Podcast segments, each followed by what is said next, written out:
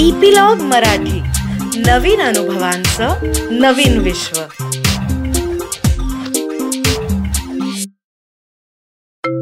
नमस्कार मंडळी मी रीमा सदाशिव अमरापूरकर. मनाचा पॉडकास्टच्या ह्या भागामध्ये तुमचं सगळ्यांचं मनापासून स्वागत करते. आपल्या बरोबर आहे अर्थातच आनंद काका doctor Anand Nadkarni director of institute for psychological health Anand काका वेलकम टू द शो नमस्कार. आता ना मला तुला गंमत सांगतो की रस्त्यावरती लोक भेटून ना मला सांगतात माहितीये का की तुमचा मनाचा पॉडकास्ट ऐकतो म्हणून. रिअली वाव किती छान. आणि असं म्हणजे जेव्हा आपण म्हणजे आपला हा काही मनोरंजनाचा कार्यक्रम नाही म्हणजे हा म्हणशील तर ज्ञानरंजनाचा कार्यक्रम आहे. पण त्यामध्ये सुद्धा लोक अतिशय सिन्सिअरली ऐकतायत. ही गोष्ट फारच सुंदर आहे. तेव्हा खरंच. कारण आपल्याला इव्हन आपल्या पॉडकास्ट म्हणजे मी श्रोत्यांना पण सांगते ज्यांना कल्पना नाहीये पॉडकास्टच्या खाली कमेंट्समध्ये तुम्ही तुमची प्रतिक्रिया देऊ शकता. आणि आम्ही ती रेग्युलरली चेक करत असतो. तर मी आता चेक केल्या ना तर इतक्या सुंदर आपल्याला रिॲक्शन्स मिळत आहेत की बरीच लोक जी आधी ज्यांनी तुझी पुस्तकं वाचली आहेत किंवा जे स्वतःच्या मनावर ज्यांना काम करायचंय एकांनी तर लिहिलंय ते एस एम के म्हणून ज्यांचा आपण प्रश्न घेतला होता त्यांनी लिहिलंय की आता या पॉडकास्टमुळे ना आम्हाला अल्गोरिदम मिळालाय. त्याच्यामुळे हे असं काहीतरी लांबचं आपल्याला करता येईल का नाही माहिती नाही असं आता वाटत नाहीये. आता ते छान कळतंय आणि ते स्वतःमध्ये इम्बाईब करणं सुद्धा शक्य वाटतंय. So I think this is a major achievement for us की जर लोकांना आपण थोडा जरी रॅशनॅलिटीच्या बाजूने आणि मानसिक आरोग्याच्या बाबतीत विचार करायला प्रवृत्त करू शकलो तर that is a great thing and I am so glad तुला लोक भेटून सांगतायत की ते ऐकतायत आपला मनाचा पॉडकास्ट आणि दुसरं बर का जे प्रश्न आपल्याला येतात ना ते पण फार इंटरेस्टिंग असतात ना.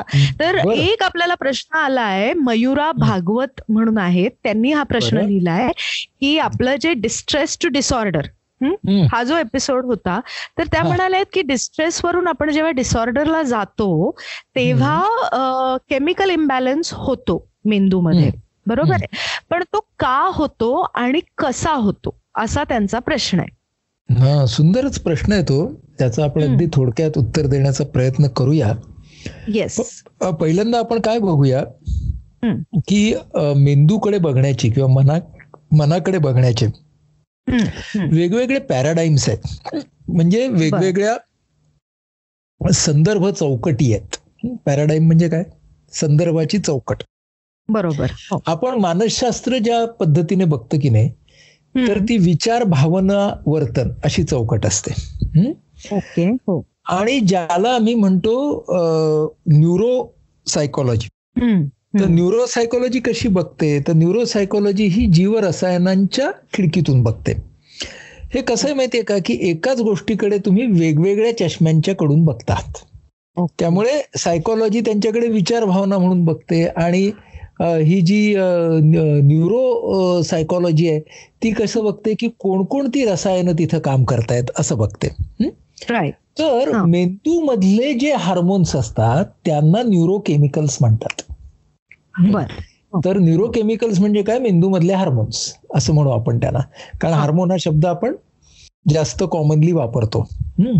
तर हे जे मेंदू मधले हार्मोन्स असतात त्यांना जवळजवळ दोन एकशे हार्मोन्स विज्ञानाने वेगळे केलेत. म्हणजे आपल्याला ज्या वेळेला समजा खूप छान मस्त वाटतं तर तेव्हा काय आहे? तर मग त्यावेळेला एक एन्डॉर्फिन एन्डोजिनस मॉर्फिन नावाचा एक हार्मोन म्हणजेच न्यूरो ट्रान्समिटर हा जास्त उद्दीपित होतो. सो किंवा ज्या वेळेला आपण प्रेमाची भावना असते तेव्हा ऑक्सिटॉसिन नावाचा एक असतो. प्लेझर जेव्हा असतं तेव्हा डोपॅमिन नावाचा असतो. डिप्रेशनमध्ये सिरोटोनिन नावाचा असतो वगैरे वगैरे.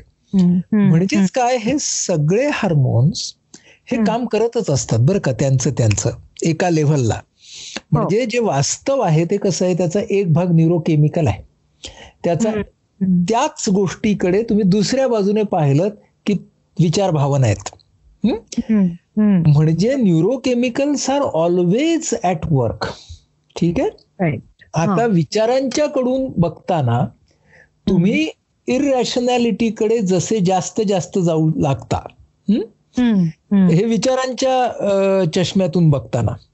पण त्याच वास्तवाकडे तुम्ही जर न्यूरोकेमिकल्सच्या चष्म्यातून बघितलं तर ह्या सगळ्या न्यूरोकेमिकल्सचा इम्बॅलन्स होत जातोय.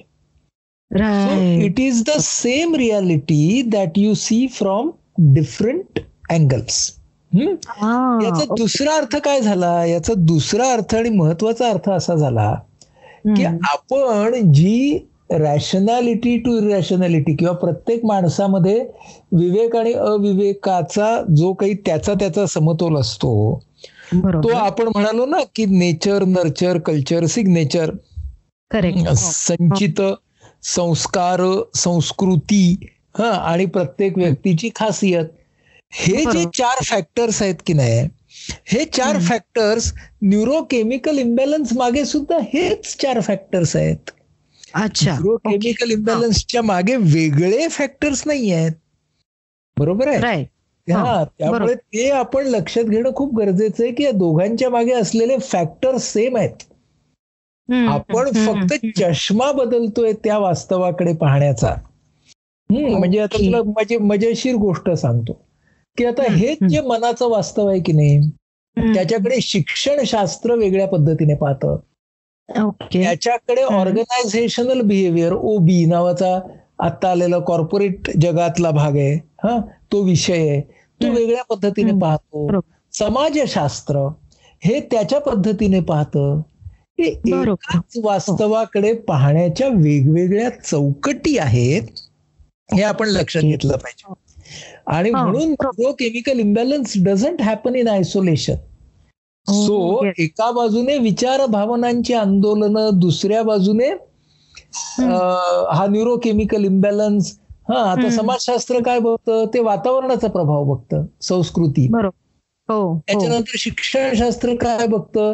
ते लर्निंग म्हणजे पुन्हा संस्काराच्या कडून जातं. तेव्हा प्रत्येक शास्त्र स्वतःची चौकट निर्माण करतं कारण त्याच्याशिवाय ते शास्त्र होणार नाही. शास्त्र म्हटली की त्याला एक चौकट लागते. पण वास्तव हे भिन्न भिन्न शास्त्र चौकटींनी मिळून बनलेलं असतं हे आपण लक्षात घेणं फार गरजेचं आहे. करेक्ट. करेक्ट. मला याच्यामध्ये काय जाणवलं आता तू जे सगळं सांगत होतास तेव्हा की आपले जे म्हणजे आपण जे आता मानसिक भावना विचार वर्तन हे बघतोय तर त्याच्यामध्ये विचार आणि भावना ह्या ह्या केमिकल्सनी कंट्रोल्ड असतात इन अ वे. आपले जे केमिकल्स सिक्रिट होतात मेंदूमध्ये त्यांनी. एम आय राईट अगदी बरोबर. तर मे बी म्हणजे मला कळलेलं हे असं आहे. नाही पण आता ना त्याच्यामध्ये एक गडबड होऊ शकते ते लक्षात घे. गडबड अशी आहे की असं जर असेल ना म्हणजे विचार भावना आणि केमिकल्स ह्या केमिकल मुळेच होतात. असं जर आपण म्हटलं तर त्याच्यामधून एक निष्कर्ष असा निघतो की केमिकल्स तुम्ही नीट केलीत की तुमचा स्वभाव बदलता येईल. बरोबर. हा. बरोबर. तर तो निष्कर्ष सुद्धा बरोबर नाही आहे हे आपण लक्षात घेतलं पाहिजे. बरोबर बरोबर. हा केमिकल इम्बॅलन्स होईल.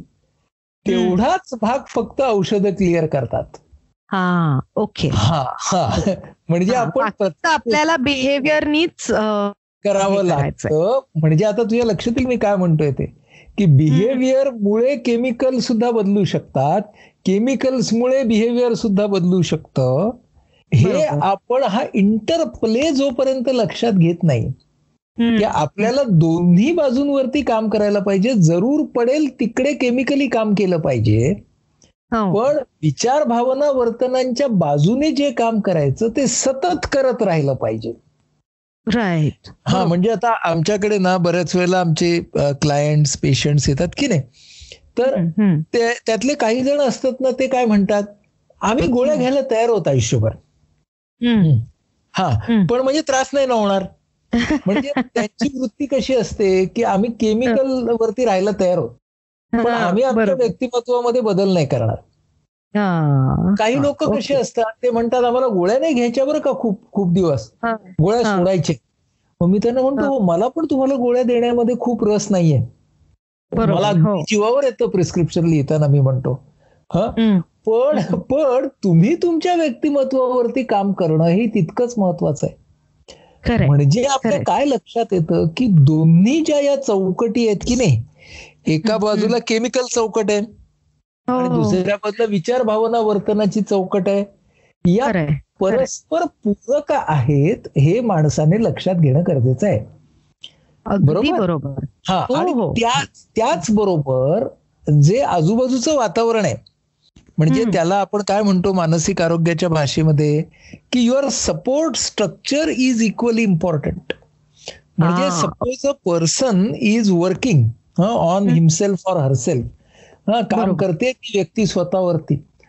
तिला जर आजूबाजूचं सपोर्ट स्ट्रक्चर चांगलं मिळालं आता मी थोडा सोशिओलॉजीच्या अँगलकडे गेलो बघ समाजशास्त्राकडे. हो हो हा त्याला जर सपोर्टिव्ह एन्व्हिरॉन्मेंट मिळालं सपोर्टिव्ह एन्व्हिरॉन्मेंट म्हटलं की समाजाला. हा. संस्कृती आली तर. त्याचा मग त्या माणसाला प्रगतीसाठी खूप चांगला फायदा होतो. म्हणजे. मी तुला एक उदाहरण सांगतो की माझा एक व्यसनाधीनतेमधून बाहेर येणारा एक रुग्ण आहे. तर तो आमच्या मुक्तांगण व्यसनमुक्ती केंद्रामधून बाहेर पडला हा आणि त्याने निश्चय केला की आता मी व्यसनापासून दूर राहणार तर. त्याला आमचे एक अतिशय चांगले मित्र आहेत इंडस्ट्रीमध्ये का- त्यांची स्वतःची इंडस्ट्री आहे इंडस्ट्रीमध्ये काम करणारे त्यांनी. त्याला नोकरीला ठेवलं. त्याचा सगळा पूर्व इतिहास माहिती असून तो व्यसनाधीनतेचा होता तो गुन्हेगारीचा होता बर तर. सगळं माहिती असतानाही त्यांनी त्यांना ठेवलं की या माणसाची बदलण्याची इच्छा आहे तर मी ह्याला मदत करेन बरोबर हो काय झालं की हो. त्याला सपोर्ट स्ट्रक्चर मिळालं आणि तो व्यसनाधीन बाहेर पडलाच पण तो आज आमच्या मुक्तांगणमध्ये आमचा कार्यकर्ता म्हणून पूर्ण वेळ काम करायला लागला वाव ओके हा म्हणजे जसं. त्यांनी त्याला मदत केली नोकरीची. पहिल्यांदा मग आम्ही त्याला परत आणि आम्ही तर त्याला स्वीकारलंच होता पण आम्ही त्याला. जॉब दिला की तुला ती नोकरी नाही करायची तू इकडे ये सो पॉइंट इज की. एका बाजूने माणसाचं स्वतःचं काम हेही महत्वाचं असतं दुसऱ्या.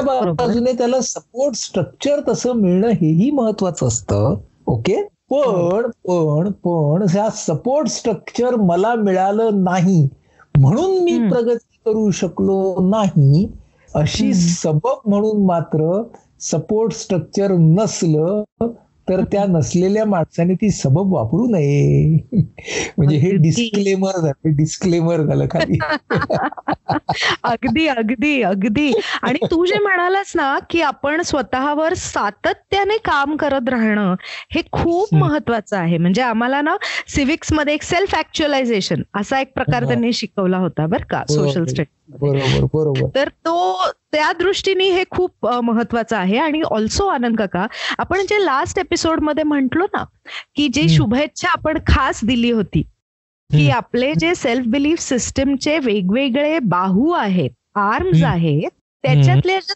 तिसरी पातळी आहे तिसरा जो आर्म. त्याच्यावर असर्टिव्हनेसचा त्याच्यावर सगळ्यांनी राहण्याचा प्रयत्न केला पाहिजे बरोबर. अगदी अगदी बरोबर आहे. पण आता ना मी थोडं तू आता सेल्फ ऍक्च्युअलायझेशन हा विषय काढला असच. म्हणून मग आता. मला बोलण्याची उबळ आवरता येत नाही. तर आता हे जे सेल्फ ऍक्च्युअलायझेशन आहे तर हे हा शब्द कुठून आला? तर हा अब्रा अब्राहम मॅस्लो नावाचा मानसशास्त्रज्ञ होता. त्यानं काय. केलं की त्यानं हायरार्की ऑफ ह्युमन नीड्स नावाचा एक. प्रकार तयार केला. की ओके. माणसाला कुठल्या कुठल्या मेनली गरजा असतात. तर त्या गरजांच्या मध्ये पहिली काय आहे? बायोलॉजिकल नीड्स म्हणजे रोटी. कपडा और मकान. जे आपले हा. बायोलॉजिकल नीड्स आहेत. त्याच्यावरती. कुठल्या आहेत? सेक्युरिटी नीड्स म्हणजे सुरक्षितता हवी माणसाला. म्हणजे. एका बाजूने फिजिकल शारीरिक सुरक्षितता हवी हवी आणि भावनिक. सुरक्षितता ही हवी. त्याचा त्रिकोण आहे. बरोबर. त्या त्रिकोणाच्या बेसची बायोलॉजिकल नीड्स आहेत. मग. त्याच्यानंतर सिक्युरिटी नीड्स आहेत मग. त्याच्यानंतर बिलॉंगिंगनेसच्या नीड्स आहेत बिलॉंगिंगनेस म्हणजे आपलेपणा आपल्या हो. आपल्यासारखा विचार करणारी आपल्यासारखी वागणारी आपल्यासारखी भाषा बोलणारी आपल्यासारखं जेवण घेणारी ही माणसं हो. असली की आपल्यासारखं आपल्याला वाटतं ना म्हणजे देशावरची असतील कोकणातली असतील मराठी असतील गुजराती असतील भारतीय असतील ऑस्ट्रेलियन असतील म्हणजे. बघ आपली ही आपलेपणाची भावना. बदलत जाणारी असते ना आपण परदेशात असतो भारतीय. दिसला की आपला. हा भारतात मराठी दिसला की आपला. अरे भारतीय काय? साऊथ एशिया पण कोणी दिसला तरी आपलाच वाटतो तो. मग पाकिस्तानी असो बांगलादेशी असो पाकिस्तानी ही आपला वाटू शकतो. सो तो बिलॉंगिंगनेस मग त्याच्यानंतर चौथी पायरी आहे तिला म्हणतात एस्टीम नीड्स तर एस्टीम नीड्स म्हणजे मानमान्यता. म्हणजे माझा मला किती ऐकून घेतलं जात आहे मला किती आदर दिला जातोय. त्या एस्टीम नीड्स मध्येच अचिव्हमेंट्स येतात सगळ्या आपल्या. हा प्रसिद्धी येते मान मरातब येतो पैसा भौतिक समृद्धी हे सगळे येतात. आणि मग पाचवा शब्द जो आहे तो तू वापरला सेल्फ ऍक्च्युअलायझेशन म्हणजेच त्याला म्हणतात आत्मज्ञान आणि आत्मभान. तर ह्या आत्मज्ञान आणि आत्मभानाच्या पायरीकडे जर माणसाला जायचं असेल तर त्याची सुरुवात असर्टिव्ह पॅटर्नपासून होते. हा त्या दोघांच्या मधला दुवा आहे. की तुम्ही जोपर्यंत असर्टिव्ह होत नाही तोपर्यंत तुम्ही आत्मज्ञान आत्मभानाच्या त्या लेव्हलला पोचणारच नाही. म्हणून आपल्याला जर सेल्फ ऍक्च्युअलायझेशन वगैरे वगैरे त्या त्रिकोणाला आता जिज्ञासू लोकांनी लगेच शोध घ्यावा. हा आपल्या श्रोत्यांनी हायरार्की ऑफ नीड्सचा मीही त्याच्यावरती लिहिलंय तेही बघा. आणि आपल्या चॅनलवरती पण आहे तेही बघा. तर या सगळ्याचा विचार केल्यावरती आपल्याला काय लक्षात येतं? की असर्टिव्हनेस हा सगळ्याचा पाय आहे. त्याचं कारण असं की आत्मस्वीकार हा जितका हेल्दी हा तितक्या तुम्ही त्या पहिल्या चार पायऱ्या ज्या आहेत की नाही त्या पण पटापट घेणार. आत्मस्वीकार जेवढा हेल्दी तितकी तुमची प्रगती पण चांगली होणार. मग प्रश्न काय उभा राहणार की भौतिक प्रगतीमध्ये तुम्ही अडून बसणार का? की भौतिक प्रगतीच्या पुढे जाऊन तुम्ही आत्मज्ञान आत्मभान तुमचं हे जास्त विस्तारित करणार. ते जर करायचं असेल तर आपल्याला सुरुवात कुठे करायला पाहिजे? तर असर्टिव्ह पॅटर्न असं आपल्याला बरोबर. करेक्ट तो तो जो आपला तिसरा बाहू होता जो मी मगाशी म्हणत होते तो असर्टिव्हनेस आणि आपण सगळ्या आपल्या श्रोतांना शुभेच्छा दिली होती की जास्तीत जास्त त्या तिसऱ्या बाहू वर किंवा असर्टिव्हनेस पॅटर्नमध्ये राहण्याचा तुम्ही प्रयत्न करा. ठीक आहे. तर इन लाईन विथ दॅट एक प्रश्न आलाय परत. मयुरा भागवत चाच प्रश्न आहे. ते आपला प्रत्येक एपिसोड अगदी आवडीने ऐकतात आणि त्याच्यावर त्यांच्या कमेंट्स असतात. तर त्यांनी असं लिहिलेलं आहे की त्यांची डॉमिनंट ट्रेट त्यांच्या पर्सनॅलिटीची ही सबमिसिव्ह आहे. अच्छा. व्हेरी गुड म्हणजे व्हेरी गुड म्हणजे त्यांनी ओळखलं म्हणून व्हेरी गुड एक्झॅक्टली आणि मग जर त्यांना सबमिसिव्ह मधून असर्टिव्हकडे प्रवास करायचा असेल तर ती प्रक्रिया काय असली पाहिजे किंवा काय आहे? सुंदर. फार छान प्रश्न आहे. आणि जरी मला थोडं डिटेलमध्ये उत्तर द्यावं लागलं तरी तुम्ही देणार आहे कारण हा फार कळीचा मुद्दा आहे. अगदी. हो. आता सबमिसिव्ह म्हणजे काय? सबमिसिव्ह याचा अर्थ असा आहे एक अर्थ असा आहे की ज्याला दुसऱ्यांना नाही म्हणता येत नाही असा. ओके. हा. ज्याला दुसऱ्याला नाहीच म्हणता येत नाही. आणि अग्रेसिव्ह याचा अर्थ कसा काय? की ज्याला नाही घेता येत नाही तो. बरोबर. ज्याला नाही म्हणता येत नाही तो सबमिसिव्ह ज्याला दुसऱ्याचा नकार घेता येत नाही तो अग्रेसिव्ह सोप आहे. हो, हो, आणि हो. ज्याला नकार देता आणि घेता येतो तो असर्टिव्ह म्हणून म्हटलं की आपल्याला पुढे नेणारा प्रश्न आहे हा आपल्या यात्रेवरती अभ्यास यात्रेवरती तर मग आता ह्यांचा प्रश्न काय बघा? ह्यांचा प्रश्न असा आहे की मी सबमिसिव्ह आहे. माझा बेसिक पॅटर्न तोच आहे. म्हणजे मला कोणाला नाही म्हणता येत नाही. आता ह्या लोकांचा प्रॉब्लेम काय होतो?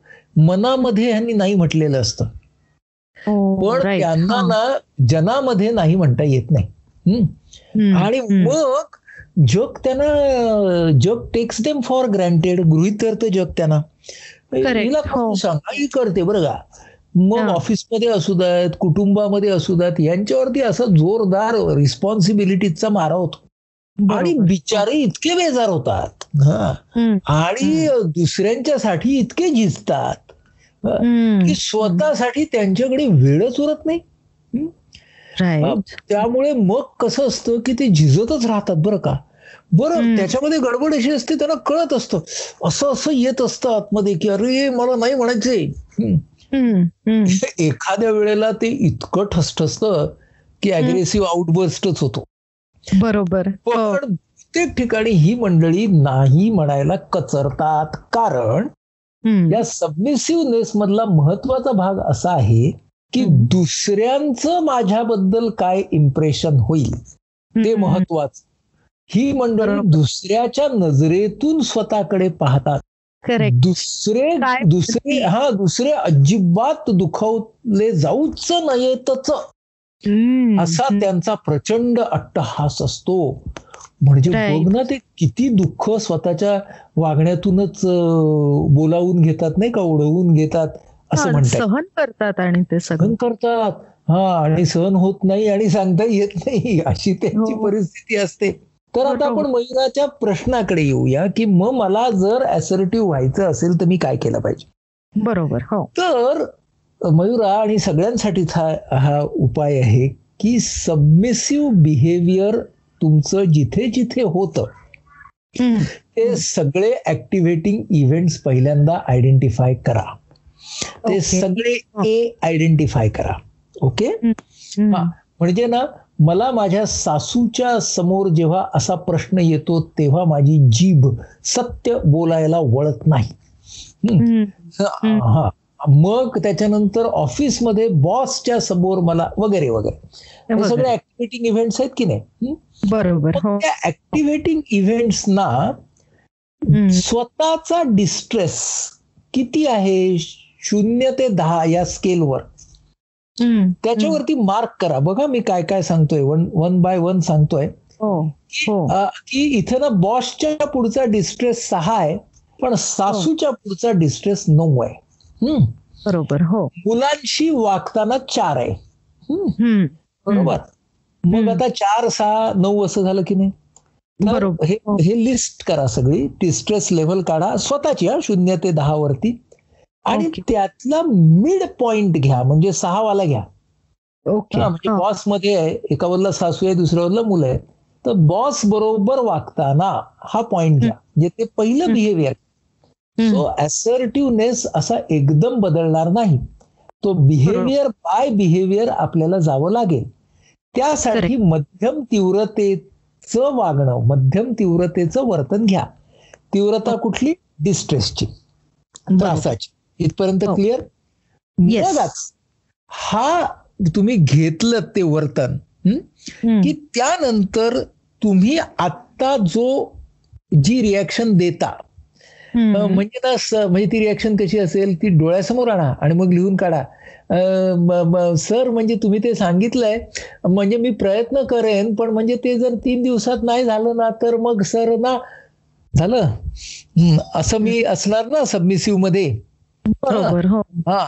तर मी I will be beating around the bush correct communication लिहून काढा ओके मग आता असर्टिव्ह स्वतःला तिसऱ्या आपल्या मोडमध्ये ठेवून focus on the behaviour that is concern मला माझ्या बॉसनी अमुक एक काम एवढ्या एवढ्या काळात करायला सांगितलंय आणि त्याची एवढी एवढी गुणवत्ता त्यांना अपेक्षित आहे. माझं स्वतःच गुणवत्ता आणि कालावधी यांचं जे समीकरण मला आत्ता दिसतंय. की मी तुम्हाला उत्कृष्ट काम करून देईन पण त्यासाठी मला बहात्तर तासाचा अवधी हवा. करेक्ट आता हे लिहून काढा की this is the exact communication that you would like to do which you are not able to do just नाव बरोबर? ते पुढे गेल्यावरती सगळी गडबड होते त्यांच्या पुढे गेल्यावरती. तेव्हा assertive communication is always focused on behaviour it takes into account the strengths and weaknesses of that person and it tries to create an alternative to reach the goal ते उद्दिष्ट साधण्यासाठीचा पर्याय कोणता? हा त्या असर्टिव्ह बिहेवियरमध्ये असतो. ठीक आहे? बरोबर. आता हे लिहून काढा. हे लिहून काढल्यावरती तो जो तुमचा रिस्पॉन्स आहे तो रिस्पॉन्स स्वतःला आता इमॅजिनेशनमध्ये व्हर्च्युअली त्या सिच्युएशनमध्ये ठेवा. त्याशिवाय बोलता येणार नाही तिकडे ततपप होईल. ओके. स्वतःला त्या सिच्युएशनमध्ये ठेवा. आणि सतत स्वतः बरोबर ही गोष्ट रिहर्स करा. रिहर्स जेव्हा कराल तेव्हा तुमची लॅबोरेटरी एक्सपेरिमेंट झाला. हो, हो. मग आता त्या दिवशी जेव्हा बॉसच्या समोर तुम्हाला जायचंय तर हे सगळं मनाशी घोळत ठेवा. मी ही सिच्युएशन उत्तम पद्धतीने डील करण्याचा प्रयत्न करणार आहे असं स्वतःला सतत सांगत राहा. एवढं करूनही तुम्हाला हे शंभर टक्के जमेलच असं नाही. बरोबर. इतकं जमेल ते स्वतःच स्वतः पाहत राहा की एवढं जमतंय एवढं जमतंय एवढं जमतंय. राईट लक्षात ठेवा की तुमचा अनुभव मग तो अपयशाचा असेल यशाचा असेल पार्शल यश पार्शल अपयशाचा असेल तरी तोच तुमच्या पुढच्या प्रयोगाचा कच्चा माल आहे. Your previous behaviour is the resource for your learning बरोबर. हे जर आपण डोक्यात घेतलं तर हळूहळू आपल्यामध्ये निश्चितपणे सुधारणा होत जाईल. करेक्ट बरोबर? आता तरीही म्हणजे आपलं कदाचित आपला वेळही संपेल पण तरीही सांगायला पाहिजे की की सबमिसिव्ह वरनं असर्टिव्ह वरती जाणं हा प्रवास आहे हे लक्षात ठेवा. It is not a shift बरोबर. हा it is like a trek it is like a trek you start at you know समुद्र सपाटीला तुम्ही सुरू करता आणि तुम्हाला दहा हजार फुटावरती जायचंय. बरोबर. त्यासाठी मी आता तुला माझं उदाहरण सांगतो बरं का. म्हणजे मग मयुराला सुद्धा छान वाटेल की डॉक्टरांना सुद्धा माझ्या मधला सबमिसिव्ह स्ट्रीक असा होता की मलाही लोकांना नाही म्हणता यायचं नाही. कधी माहितीये? की लोक जेव्हा मला कार्यक्रमाला बोलवायचे तेव्हा. माझ्याकडे भाषण आहे. हा तुम्ही या मला तुम्हाला गेली इतकी वर्ष बोलवायचंय. हा आणि हे ते कधी सांगायचे? की रविवारी कार्यक्रम आहे बुधवारी सांगायचे मला. ओके. मग आता मी म्हणायचो मनात हा सेल्फ टॉकमध्ये म्हणायचो की अरे मग हे मला आधी का नाही केलं? ह्याव का नाही केलं? त्याव काय नाही केलं? आणि पण मला बोलताच यायचं नाही अगं. मग मी म्हणायचो अहो पण म्हणजे तुम्ही जरा आधी सांगितलं असतं ना तर किती बरं रडायचो मी. रडल्यावरती त्यांना वाटायचं आम्ही तुम्हाला ना गाडी पाठवतो. आम्ही तुम्हाला ना असं करतो पण तुम्ही याच. मग ते माझ्या आयोजक माझ्या डोक्यावर बसायचे म्हणजे काय मी त्यांना बसवून घ्यायचो. बरोबर. माझ्या लक्षात आलं की ह्याच्यात काहीतरी बदल करायला पाहिजे. माझ्या स्वभाव विभाव या पुस्तकामध्ये माझा हा अनुभव मी अगदी डिटेलमध्ये लिहिलाय स्वतः वर केलेल्या प्रयोगाचा. तर मी म्हणालो आता आपल्याला बदलायला पाहिजे. मग मी काय केलं बदललं आणि फक्त ना स्क्रिप्ट बदलली बरं का. म्हणजे त्यांना आता सांगायचं की तुम्ही मला कमी मुदत दिल्यामुळे मला येता येत नाही याबद्दल क्षमस्व वगैरे. आणि ते काहीच व्हायचं नाही. ते माझ्यासमोर येऊन बसायचे तेव्हा काहीच व्हायचं नाही. परत मी आपलं आणि त्यामुळे काय व्हायचं मी नको ते जबाबदारी घेऊन बसायचो ग. दिवसाला दोन दोन तीन कार्यक्रम घेऊन बसायचो. नंतर माझी चिडचिड व्हायची ती चिडचिड घराच्या घरातल्या लोकांवर निघायची. कारण तिथे सबमिसिव्ह असायचो घरी आल्यावरती अग्रेसिव्ह बनायचो. हो की नाही? मग मी म्हटलं की अरे आता आपल्याला स्वतःवरतीच स्वतःच्या औषधाचा प्रयोग करायला पाहिजे. मग मी हे सगळं लिहून काढलं की मला असर्टिव्हली ह्यांना काय बोलायचंय. ओके. आता मला ते over a period of time म्हणजे ऑलमोस्ट टेन इयर्स की आता जेव्हा कोणी मला असे आयत्या वेळी बोलवतात तेव्हा मी त्यांना सांगतो की हे बघा माझा अमुक अमुक कालावधी पर्यंतचा संपूर्ण तासन तास मी आता दिलेला आहे.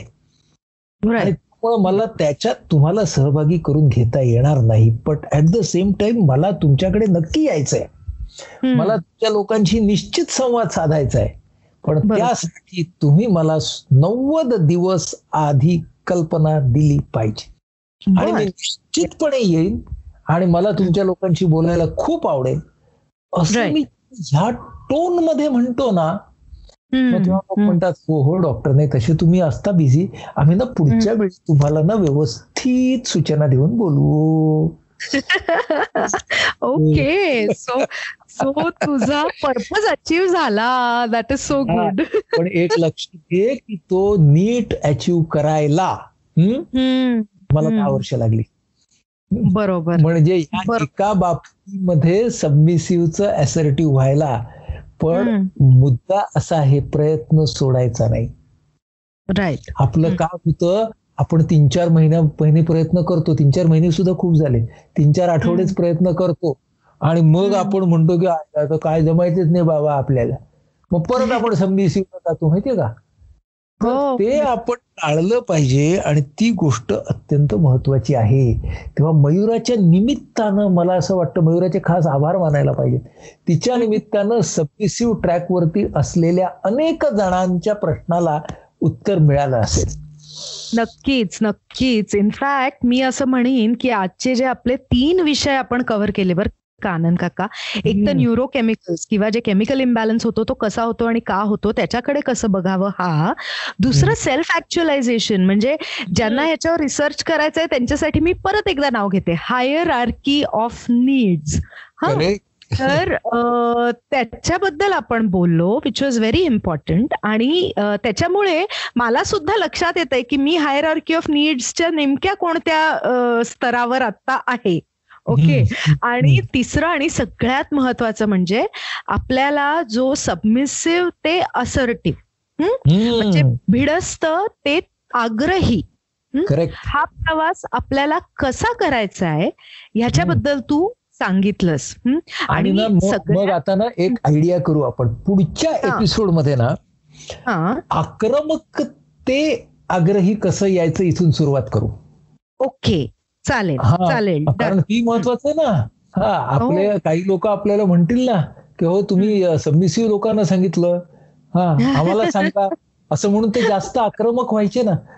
हो ना हो ना. नाही नाही आपण कोणालाच निग्लेक्ट करायचं नाहीये. आपण सगळ्यांचेच प्रश्न घेणार आहोत आणि सर्व प्रकारची जी आपली माणसं आहेत म्हणजे ज्यांच्यामध्ये सर्व प्रकारच्या ट्रेड्स ह्या डॉमिनंट ज्या ज्या ट्रेड्स आहेत. त्याबद्दल आपण बोलणार आहोत आणि प्रत्येकाने तिसऱ्या लेवलला म्हणजे असर्टिव्हच्या लेवलला कसं यायचं ह्याच्याबद्दल आपण नक्कीच नक्कीच बोलणार आहोत. तर याच्यातले जे दोन मुख्य टेकअवेज आनंद काका मला दिसत आहेत आजच्या एपिसोड मधले. सगळ्यात पहिलं म्हणजे प्रयत्न सोडू नका. कारण म्हणालास की आत्ताचा जो आपला अनुभव आहे ते आपलं पुढचं भांडवल आहे. Serious behaviour is the resource for your learning पुढचं शिकण्यात आणि पुढचा टप्पा गाठायचं ते आपलं भांडवल आहे. आणि दुसरं सगळ्यात महत्वाचं submissive to assertive is a journey आणि म्हणूनच आपण ती जर्नी करत राहायची आहे. सो या नोटवर आपण आजच्या एपिसोड इथेच थांबवूयात. आणि परत पुढच्या आठवड्यात भेटूया. तेव्हा अग्रेसिव्ह लोकांनो ज्यांच्या हे लक्षात आलंय की अग्रेसिव्ह ट्रेट तुमची डॉमिनंट आहे अग्रेसिव्ह लोकांनो थांबा एक आठवडाभर. It will only help you reach assertiveness so let us meet again next week keep smiling stay happy take care everyone bye Anand काका बाय बाय बाय